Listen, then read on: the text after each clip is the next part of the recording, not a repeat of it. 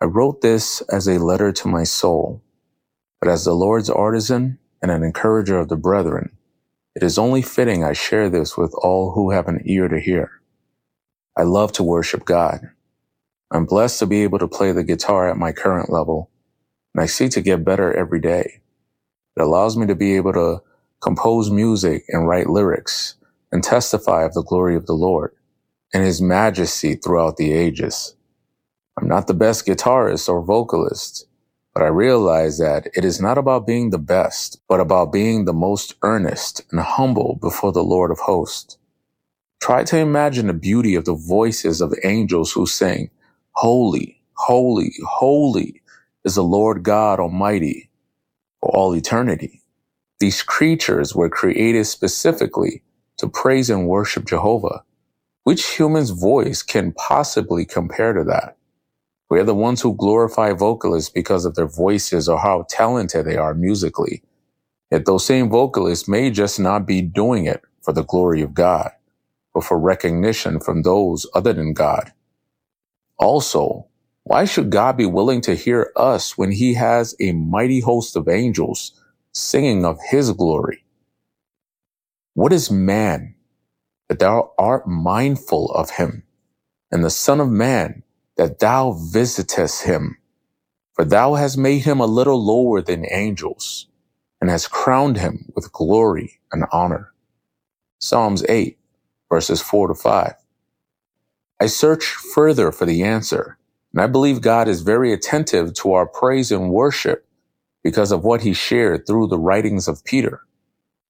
First Peter chapter 1, verses 6 to 9 says, In this you greatly rejoice Though now for a little while, if need be, you have been grieved by various trials, that the genuineness of your faith, being much more precious than gold that perishes, though it is tested by fire, may be found to praise, honor, and glory at the revelation of Jesus Christ, whom having not seen, you love.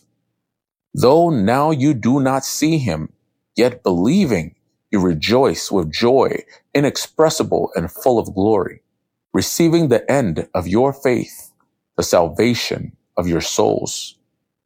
God marvels at our faith in him. We as humanity go through very trying things that angels have not had to endure. Yet we as imperfect worshippers of Jehovah, we persist in worshiping him, despite the various trials and temptations in our lives Despite all you are going through, you are still willing to sing of God's praises. You have his attention. Praise and worship of Jehovah Elohim, as I stated before, is intimacy. It begins when no one else is around, but you and God. Of course, there is a corporate worship when we must come together to praise and worship God together everyone waiting in one place in one accord for the Holy Spirit to come in like a violent breath and consume everyone in his presence.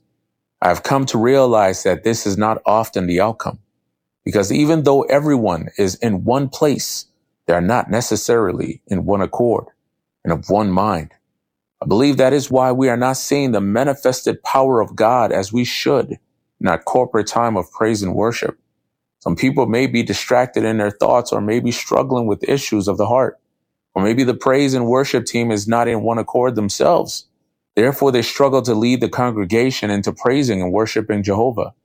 There is also the possibility that we just do not know how to get our thoughts and hearts focused on God. So how do we solve these issues?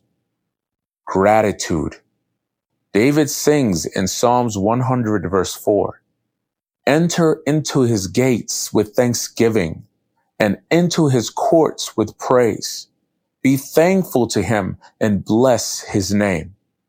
We solve the issues of our internal discord in our private times with God and corporate time of praise and worship through gratitude. Imagine if your soul has joined your spirit who is testifying with the Holy Spirit and being grateful to God and blessing him in genuine adoration for all he has done. And the same thing is happening with every person during corporate worship. The knowledge of the glory of God who is the Holy Spirit, will blow through that place and miracles will happen. Acts 2, day of Pentecost was a template God gave us of how to do corporate worship. However, God's people are not getting the results thereafter because they have missed the revelation Paul shared in Romans chapter 1 verse 21. Because although they knew God, they did not glorify him as God, nor were thankful, but became futile in their thoughts, and their foolish hearts were darkened. Ungratefulness keeps us away from the promises of God, not because God is keeping us out, but because we refuse to knock at the door.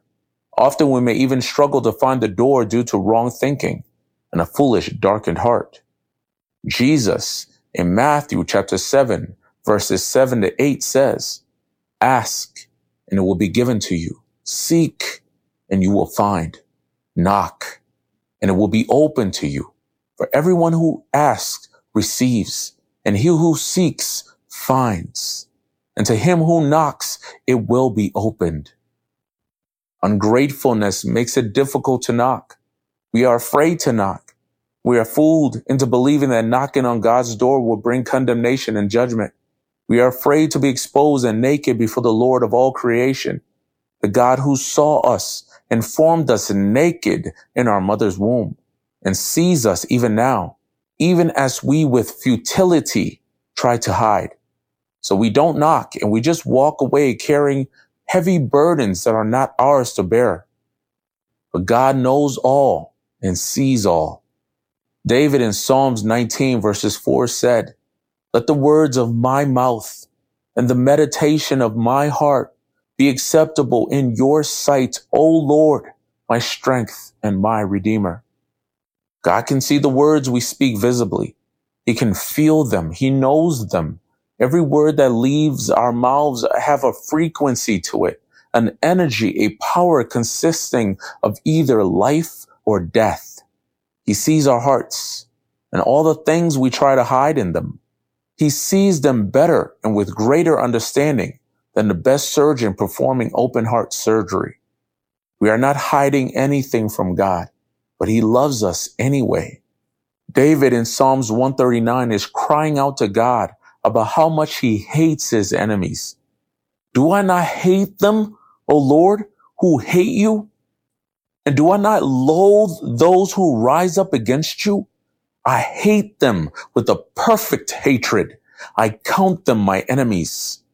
But then he checks himself and says, Search me, O God, and know my heart. Try me and know my thoughts and see if there be any wicked way in me and lead me on the way everlasting.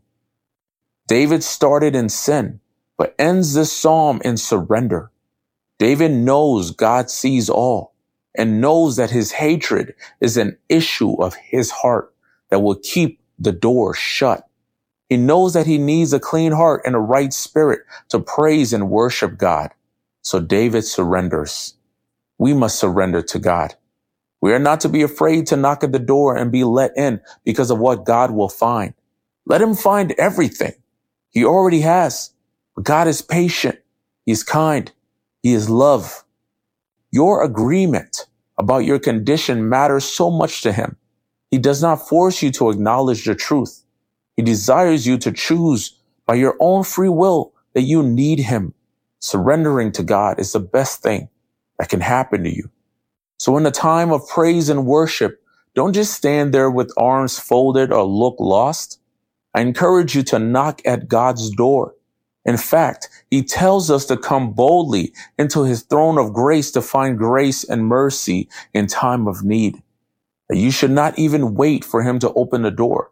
Be, be like that little kid who is willing to just bust through their parents' room door because they know it is not locked. Again, if you're not sure how to even, if you're not sure how to even get to the door, begin to just thank him. Thank you, Lord. Even if that's all you can say, thank you, Lord. Ask the Spirit of truth to bring you to remembrance of all that God has ever done for you and say, thank you, Lord.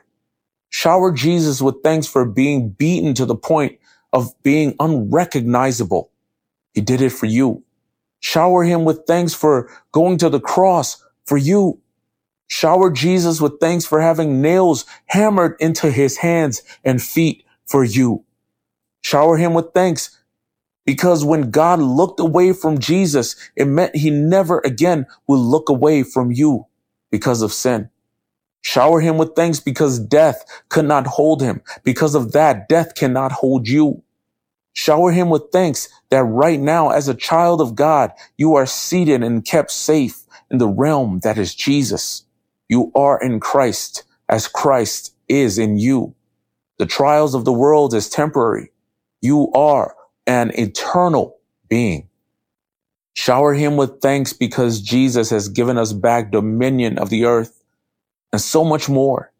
Dominion in Hebrew is Radah. The Hebrew letters for Radah are Resh, Daleth, Hey, which means, behold, the most important door.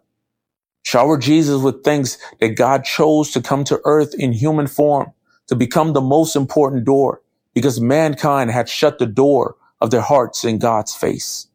Therefore, shutting the door on ourselves, hindering ourselves from experiencing true intimacy with God. But by Jesus becoming the most important door himself, the way is once again open. The veil has been torn. So lift up your heads, all ye gates, and be lifted up, you everlasting doors, so the King of glory can come in. And as God is coming into you, blessing and adorning you. You are coming into him with thanksgiving and with praise. The intermingling of the bridegroom and his bride. Shower Jesus with thanks, for this is the truest and most holy of unions that can possibly exist between the God of all creation and the human race. Selah.